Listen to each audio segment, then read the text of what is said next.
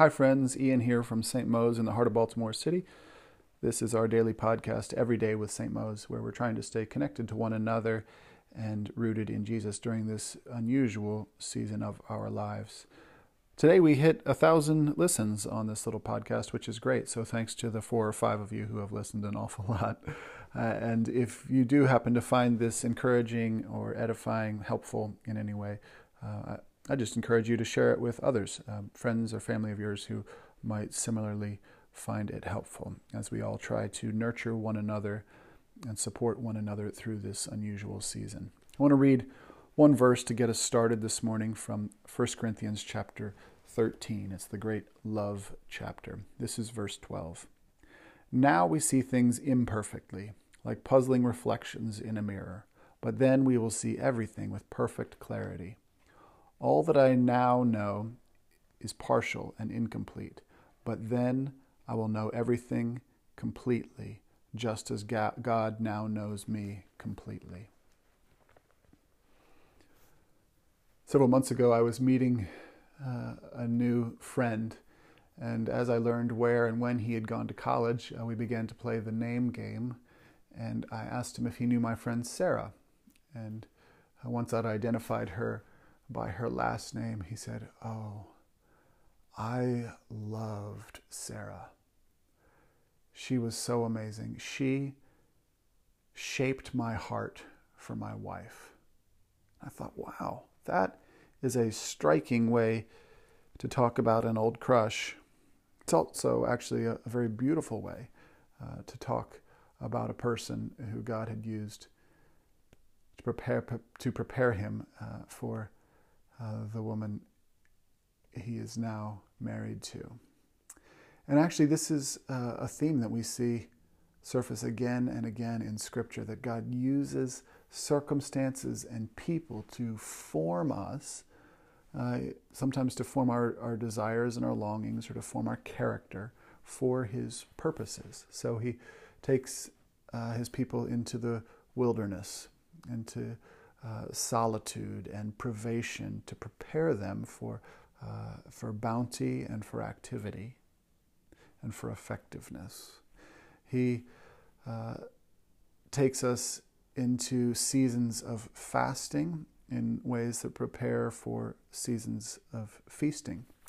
Uh, and I was thinking about all of this um, recently because uh, of our Zoom meetings on Sundays, uh, which are imperfect in a lot of ways, clunky, and uh, and I'm so grateful for them. Um, and one of our elders each week reminds us that uh, this is a little bit like 1 Corinthians 13, verse 12. It's like seeing in a glass darkly. It's like uh, an imperfect mirror.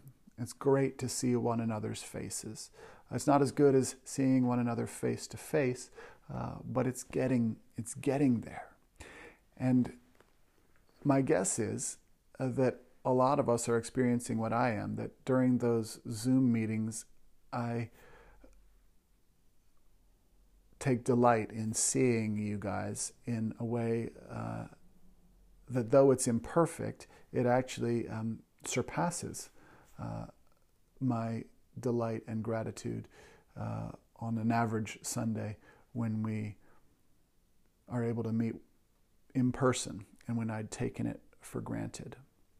And I think across the board, maybe we're experiencing a, a sharpening of our desires our desire for human connection, our desire for uh, to be with people in physical proximity, our desire to see new places or to be outside of the house. And so, the first thing I want to encourage us with this morning is um, it's okay. It's okay if you feel your longings grow, growing, and that's actually uh, quite a beautiful thing. Often we'll try to short circuit that and to, um, to numb ourselves or distract ourselves or to placate uh, those longings. But it's okay for those hunger pangs to be sharpening.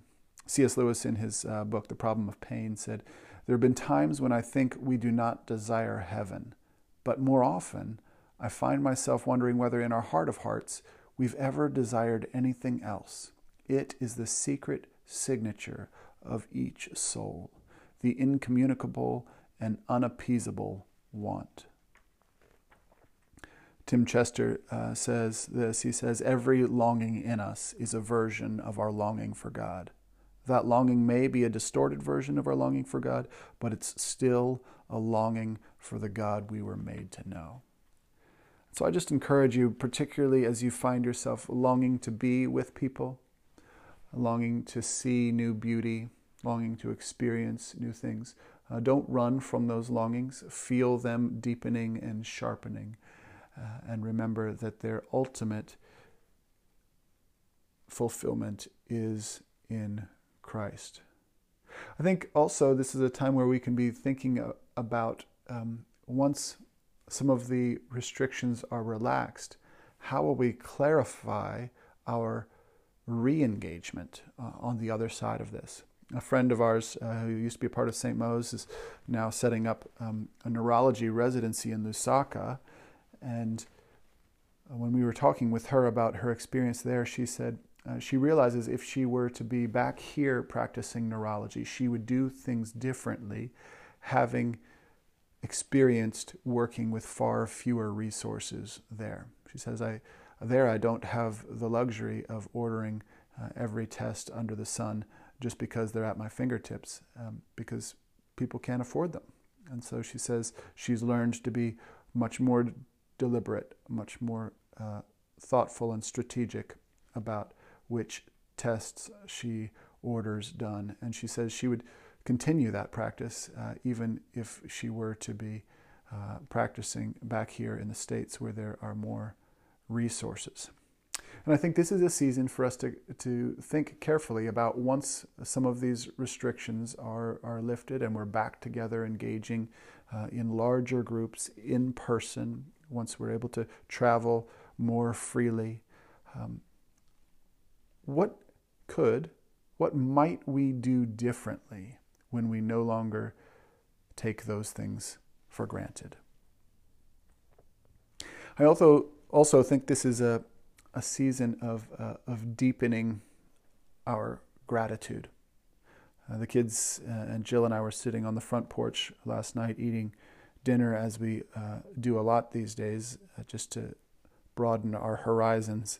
And the kids were asking, What is our favorite meal that we've ever eaten while, while camping? And I was explaining to them that um, that there's this kind of popularly held opinion that that food eaten outdoors often tastes better, uh, even simple food. And and as I was trying to recall some of my favorite foods eaten while camping, it was things that uh, normally uh, I don't get that excited about, like hot dogs. I remember an incredible hot dog meal uh, while camping uh, and some of that has to do with, um, with just the increased uh, gratitude uh, that you experience for food when you're hungry uh, and when preparing it has been harder. And there are so many things uh, in our lives to, these days that are harder, that come more difficult, uh, with, with, greater difficulty, greater exertion, and less frequency.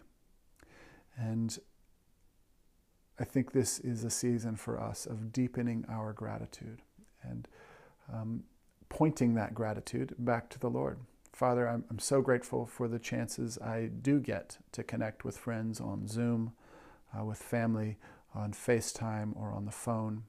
I'm grateful for the beautiful sunny days uh, when they come that allow us to uh, get out and walk around the block or sit on the porch. Uh, I'm grateful for the circumstances, the privilege of being able to social distance uh, and shelter at home in safety and comfort. So, uh, even as many of us are hitting the wall in week five of uh, these restrictions, I encourage you um, let's make the most of what God is forming in us as our desires are sharpened, as we clarify our engagement uh, for when we re engage, and as He deepens our gratitude for things we've long taken for granted. Miss you guys. Look forward to seeing you before too long.